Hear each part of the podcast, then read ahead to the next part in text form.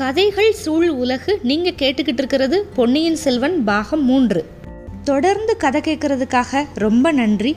உங்களோட ஃபீட்பேக் எங்களுக்கு ரொம்ப இம்பார்ட்டண்ட் டிஸ்கிரிப்ஷன் பாக்ஸில் இருக்கிற இமெயில் ஐடிக்கு உங்கள் ஃபீட்பேக் அனுப்புங்க. இப்போ கதைக்குள்ளே போகலாம்.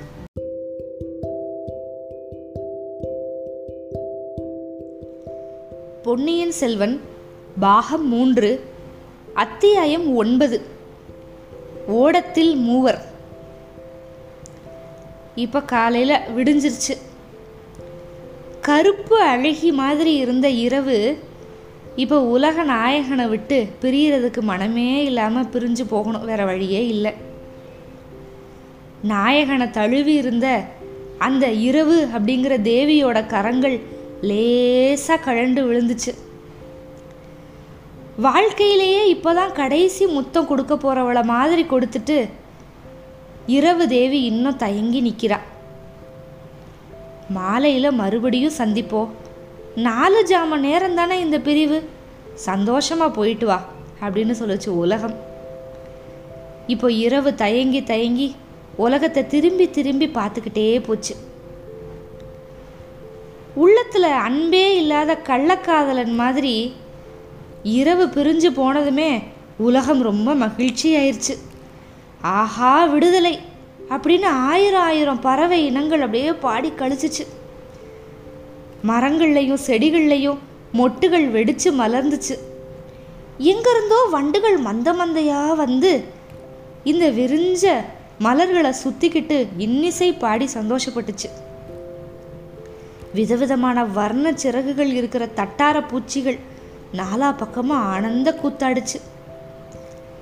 கீழ் வானத்தில் இப்ப பொன்னிறம் வானச்சுடர்கள் ஒன்னொன்னா ஒளி மங்கி மறையுது.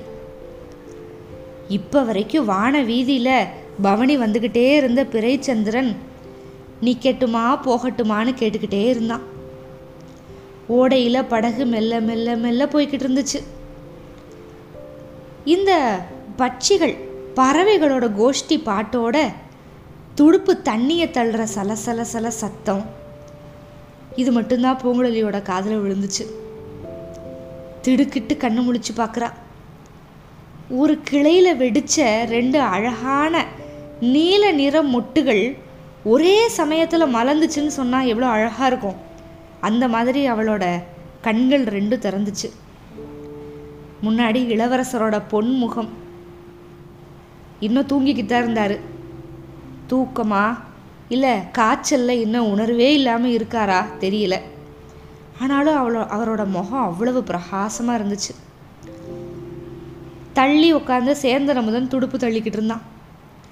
பூங்குழலி என்ன அதுக்குள்ளே முழிச்சிட்ட? இன்னும் கொஞ்சம் நேரம் தூங்கலாம்ல அப்படின்னா. பூங்குழலி சிரிச்சா. முகத்தில் இதழ்களில் மட்டும் அந்த புன்னகை இல்லை அவளோட உடம்பே குறுநகை செஞ்சது. காட்டிலேயே பிறந்து வளர்ந்தவ பூங்குழலி. ஆனாலும் இந்த பறவைகளோட பாட்டு வண்டுகளோட கீதம் இதெல்லாம் அன்னைக்கு மாதிரி என்றைக்குமே அவள் காதில் அவ்வளவு இனிமையாக விழுந்ததே இல்லை. அத்தான் உதய ராகத்தில் ஒரு பாட்டு பாடு அப்படின்னா. ஆ நீ இருக்கிற இடத்துல நான் வாயை திறப்பனா? நீ தான் பாடு. ராத்திரி அந்த இருட்டு காட்டுலையெல்லாம் பாட்டு பாடினையே. அது காரிய நிமித்தமாக பாடினேன் இப்போ நீ பாடு. எனக்கும் பாடணும்னு ஆசையாக தான் இருக்குது ஆனால் இளவரசருக்கு தொந்தரவாக இருக்கும்ல? எனக்கு தொந்தரவு எதுவும் இல்லை ரெண்டு பேரும் சேர்ந்து பாடுங்க அப்படின்னாரு இளவரசர். அவருக்கு கேட்டுருச்சு இவங்க பேசுனது. இப்போ பூங்குழலி வந்து வெக்கப்பட்டு தலை குனிஞ்சுக்கிட்டா. படகு எங்கே போகுது? அப்படின்னாரு இளவரசர். நாகப்பட்டினம் சூடாமணி விகாரத்துக்கு. அப்படின்னா ராத்திரி நான் கண்டது கேட்டதெல்லாம் கனவு இல்லையா? உண்மைதானா? ஆமாம் ஐயா. இதோ இவர் தான் உங்கள் அக்கா கிட்டேருந்து செய்தி கொண்டு வந்தவர். இளைய பிராட்டி சொன்னதை எல்லாத்தையும் விவரமாக சொல்லு அமுதா.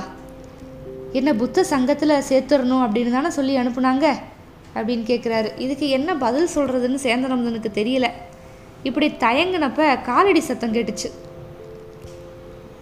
பூங்குழலியும் சேந்தனமுதனும் அப்படி திடுக்கிட்டு தேடி பார்க்குறாங்க ஆனால் இளவரசர் முகத்தில் எந்த மாறுதலுமே இல்லை. என்னோட நண்பன் எங்க? வானர் குலத்து வீரன்? அப்படின்னு கேட்டுட்டு கண்ணை மூடிக்கிட்டாரு. அவர் கேட்டு கண்ணை மூடின கொஞ்ச நேரத்தில் குதிரை மேலே வந்தியத்தேவன் வந்துட்டான். இப்போ படகு நின்றுச்சு வந்தியத்தேவன் வந்து குதிரை மேலேருந்து இறங்கி அந்த கால்வாய் பக்கமாக வர்றான். ஒன்றும் விசேஷமெல்லாம் இல்லை. குதிரை மேலே ஏறிக்கிட்டேன் நீங்கள் பத்திரமா இருக்கீங்களா? அப்படின்னு பார்த்துட்டு போகலாம் அப்படின்னு சொல்லிட்டு இந்த பக்கம் வந்தேன். அபாயமெல்லாம் ஒன்றும் இல்லை அப்படின்னு சொன்னான். மந்திரவாதி என்னானா? இந்த படகுல இளவரசர் இருக்காரு அப்படிங்கிற சந்தேகமே அவனுக்கு இல்லை. நான் சொன்னது எல்லாத்தையும் நம்பிட்டான். அவனை பார்த்தியா நீ? பார்த்தேன். ஆனால் அவனோட பிசாசை பார்த்து பயந்த மாதிரி பாசாங்கு பண்ணி ஐயோ பிசாசு அப்படின்னு கத்திட்டு ஓடி வந்துட்டேன். ம் ஒன்றை மாதிரி பொய் சொல்லக்கூடியவனை அந்த உலகத்தில் பார்த்ததே இல்லை அப்படின்னா பூங்குழலி. பொய்ன்னு சொல்லாத பூங்குழலி கற்பனா சக்தின்னு சொல்லு. இளவரசர் எப்படி இருக்காரு? நடுவில் நடுவில் முழிச்சுக்கிட்டு ரெண்டு வார்த்தை பேசுகிறாரு அப்புறம் நினைவு இழந்து போயிடுறாரு. ம் இந்த காய்ச்சலே அப்படி தான் இருக்கும். எத்தனை நாளைக்கு இருக்கும்? சில சமயம் ஒரு மாதம் கூட இருக்கும். சூடாமணி விகாரத்தில் பத்திரமா கொண்டு போய் விட்டுருங்க. பிட்சுகள் வைத்தியம் பார்த்தாங்கன்னா ரெண்டு வாரத்தில் குணப்படுத்திடுவாங்க. ஜாக்கிரதை பூங்குழலி உன்னை நம்பி தான் இளவரசரை ஒப்படைச்சிட்டு போகிறேன் உன்னோட அத்தான் எங்கேயாவது கோயில் கோபுரத்தை பார்த்துட்டான் அப்படின்னா தேவாரம் பாடிக்கிட்டு சுவாமி தரிசனத்துக்கு போயிடுவான் உன்னோட பழகுனதுக்கப்புறம் அப்படியெல்லாம் நான் செய்ய மாட்டேன். சிவ கைங்கரியம் பண்ணுற ஆசை கூட எனக்கு குறைஞ்சு போச்சு போ அப்படின்னா சேந்தன முதன் ஏய் என்னால் குறைஞ்சு போச்சா? இல்லை இந்த பூங்குழலினால் குறைஞ்சு போச்சா? உண்மையை சொல்லு அப்படிங்கிறான் வந்தியத்தேவன். இதை வந்து சேந்தன முதன் வந்து காதில் வாங்கிக்கவே இல்லை காதில் போட்டுக்காம குதிரையை கரெக்டாக நான் சொன்ன இடத்துல கண்டுபிடிச்சிட்டியா? அப்படின்னு கேட்டான். இல்லை குதிரை தான் என்ன கண்டுபிடிச்சிச்சு. இது நான் உன்கிட்ட தஞ்சாவூரில் விட்டுட்டு வந்த குதிரையில். ஆமாம் இருட்டில் இந்த அடர்ந்த காட்டில் என்ன பார்த்துட்டு இந்த குதிரை வந்து கணச்சிச்சு அராபியர்கள்கிட்ட நான் சிக்கியிருந்தேன்ல அப்போ வந்து ஒரு விஷயம் தெரிஞ்சுக்கிட்டேன் அமுதா. குதிரைகளை வெறுங்காலோட ஓட செய்கிறது பாவம். குழம்புக்கு அடியில் இரும்பு கவசம் அடித்து ஓட்டணும். முத முத நான் இனிமேல் பார்க்க போகிற கொல்லு பட்டறையில் முத இதோட குழம்புக்கு வந்து கவசம் அடிக்க சொல்ல போகிறேன் சரி சரி அதையெல்லாம் பற்றி பேசுகிறதுக்கு இப்போ நேரம் இல்லை. மறுபடியும் உங்களே இளவரசரையும் பார்ப்பனா இல்லையான்னு எனக்கு தெரியாது. இளவரசர் இன்னொரு தடவை முழிச்சா நான் பழைய அறைக்கு போகிறேன் அப்படின்னு அவர்கிட்ட சொல்லுங்கள் அங்கேருந்து சீக்கிரமாக செய்தி அனுப்புகிறேன் அப்படின்னு சொல்லுங்கள் அப்போ தான் நிம்மதியாக இருப்பார் அப்படின்னு சொல்லிட்டான். சொல்லிட்டு குதிரையை திருப்பி விட்டுக்கிட்டு போயிட்டான். இவங்களோட பார்வையிலிருந்து மறைஞ்சிட்டான். இப்போ இந்த கால்வாய் இருக்குல்ல அந்த ஓடைக்கால் அதில் வந்து ரெண்டு பக்கமும் தாழம்பூக்கள் வந்து அப்படியே அடர்ந்து இருந்துச்சு அது வழியாக வந்து இந்த படகு போய்கிட்டே இருந்துச்சு. தங்க நிறத்தில் தாழம்பூக்கள் தந்த வர்ணத்தில் வெள்ளை தாழம்பூக்கள் வேற ரெண்டு பக்கமும் அவ்வளோ இருந்துச்சு. அதோட நறுமணம் அப்படி போதை. சில இடங்களில் ஓடைக்கரையில் புன்னை மரங்கள் இருந்துச்சு சில இடங்களில் கடம்ப மரங்கள் இருந்துச்சு. முத்து நிறத்தில் இருந்தது புன்னை மலர்கள். கடம்ப மலர்கள் வந்து அப்படியே குங்கும வர்ணம். இதெல்லாம் அந்த ஓடை கரையில் வந்து அப்படியே சொரிஞ்சு கிடந்துச்சு. இந்த தாழம் புதர் இருக்குல்ல இது வரிசையாக இருக்கிறதுனால கண்டல் வேலி அப்படின்னு சொல்லுவாங்க இதை. மடல்கள் வந்து அப்படியே நீளமாக இருக்கும். ஸ்க்ரூ பை அப்படிங்கிற வகையை சேர்ந்த தாவரம் தான் வந்து இந்த தாழை. தாழம்பூவோட நறுமணம் ரொம்ப அலாதியானது. மஞ்சள் நிற மலர்கள் வந்து ரொம்ப சிறப்பானவை.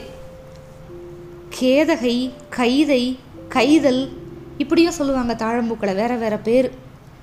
புன்னை மரம் அப்படின்னு பார்த்தோம்ல அது வந்து மஸ்ட் வுட் அப்படின்னு சொல்லப்படுற மரம். இலைகள் வந்து கரும்பச்சை நிறத்தில் இருக்கும். தடித்து வழவழவழ வழுவழுப்பாக இருக்கும் அந்த இலைகள்லாம். பூக்கள் வந்து ரொம்ப சின்னதாக வெள்ளையாக இருக்கும். கடம்பு மரம் அப்படிங்கிறது கொஞ்சம் பெரிய மர வகை. கிளைகள் வந்து முடிச்சு முடிச்சா வழுவழுன்னு இருக்கும். பூலோகத்திலிருந்து புண்ணியசாலிகள் வந்து சொர்க்கத்துக்கு போவாங்கல்ல அதுக்கு போகிறதுக்கு வந்து பாதை அப்படின்னு ஒன்று இருந்துச்சுன்னா அது இப்படி தான் இருக்கும் அப்படின்னு பூங்குழலிக்கு தோணுச்சு. இடையில இடையில கிராமங்கள் தென்பட்ட இடத்துல சேந்தனமுதன் போய் இளவரசருக்கு பால் பூங்குழலிக்கு வந்து சாப்பாடு எல்லாமே வாங்கிட்டு வந்தான். இளவரசர் கண்ணு முழிச்சப்ப எல்லாம் பூங்குழலி கொஞ்சம் விலகி நின்னான் நேருக்கு நேர அவரை பார்க்க முடியாமல் அங்கேயும் இங்கேயும் பார்த்தா. ஆனால் அவர் உணர்வு இல்லாமல் படுத்திருந்தப்ப அவரோட முகத்தையே பார்த்துக்கிட்டு இருந்தா. சேந்தனதோ சேந்தனமுதனோட நிறைய விஷயங்களை பற்றி பேசினா சில சமயம் ரெண்டு பேரும் பாட்டு பாடி சந்தோஷப்பட்டாங்க. சேந்தனமுதன் உணவு தேடி கிராமங்களுக்கு போன சமயங்களில் பூங்குழலி வந்து இளவரசரோட நெத்தியை தடவி கொடுத்து தலையை கோதி விட்டு பணிவிடை பண்ணான் அப்பெல்லாம் அவளுக்கு ஒரே சந்தோஷமாக இருந்துச்சு. இந்த மாதிரி எத்தனையோ பூர்வ ஜென்மங்களில் அவருக்கு பணிவிடை செஞ்சிருக்கா அப்படிங்கிற மாதிரி அவளுக்கு தோணிக்கிட்டே இருந்துச்சு. உருவமே இல்லாத ஆயிரம் ஆயிரம் நினைவுகள் இறகுகளை சட சடன்னு அடிச்சுக்கிட்டு அவளோட உள்ளத்தில் கும்பல் கும்பலாக புகுந்து வெளியேறிக்கிட்டே இருந்துச்சு. இப்படியே ஒரு பகல் ஒரு இரவு அந்த ஓடைக்கால் வழியாக படகுல போய்கிட்டே இருந்தாங்க. அப்பப்போ தூங்கிக்கிட்டாங்க. தூங்குன நேரத்துல எல்லாம் உருவமே இல்லாத சந்தோஷமான கனவு கண்டா பூங்குழலி. இப்போ மறுநாள் ஆயிடுச்சு பொழுது விடியறதுக்குள்ளே கிளம்புனாங்க இல்லையா? அந்த பகல் அந்த ஒரு இரவு முடிஞ்சு இப்போ மறுநாள். சூரிய உதய நேரத்தில் இப்போ மறுபடியும் உலகமே பொன்னிறமாக ஜொலிக்குது. இப்போ தான் படகு வந்து நாகப்பட்டினத்துக்கு போகுது. நாகப்பட்டினத்துக்கு பக்கத்தில் அந்த ஓடையிலிருந்து ஒரு கிளை பிரிஞ்சு சூடாமணி விகாரத்துக்கே நேர போச்சு. அந்த கிளை வழியாக படகை வந்து புத்த விகாரத்துக்கு பின்பக்கமாக போய் நிப்பாட்டினாங்க. அந்த சமயம் அந்த புகழ்பெற்ற சூடாமணி விகாரத்தில் ஏதோ ஒரு குழப்பம் நடந்துக்கிட்டு இருந்த மாதிரி தோணுச்சு. விகாரத்தோட வாசலில் அப்படி ஒரு ஜன கூட்டம் இறைச்சல் பிட்சுகள் வந்து அங்கேயும் இங்கேயும் ஓடிக்கிட்டு இருந்தாங்க. இவங்க பின்புறமால வந்தாங்க படகு நிப்பாட்டினாங்க. மூணு பேரும் கரையில் இறங்குனாங்க.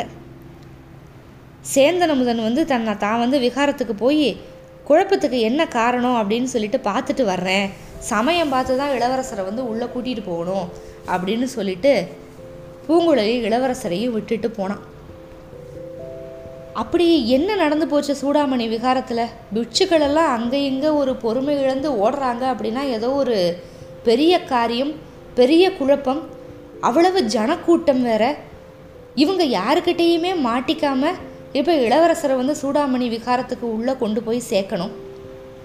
இதெல்லாம் எப்படி நடக்க போகுது அப்படிங்கிறத அடுத்த அத்தியாயத்தில் பார்க்கலாம். காத்திருங்கள் அத்தியாயம் பத்துக்கு. நன்றி.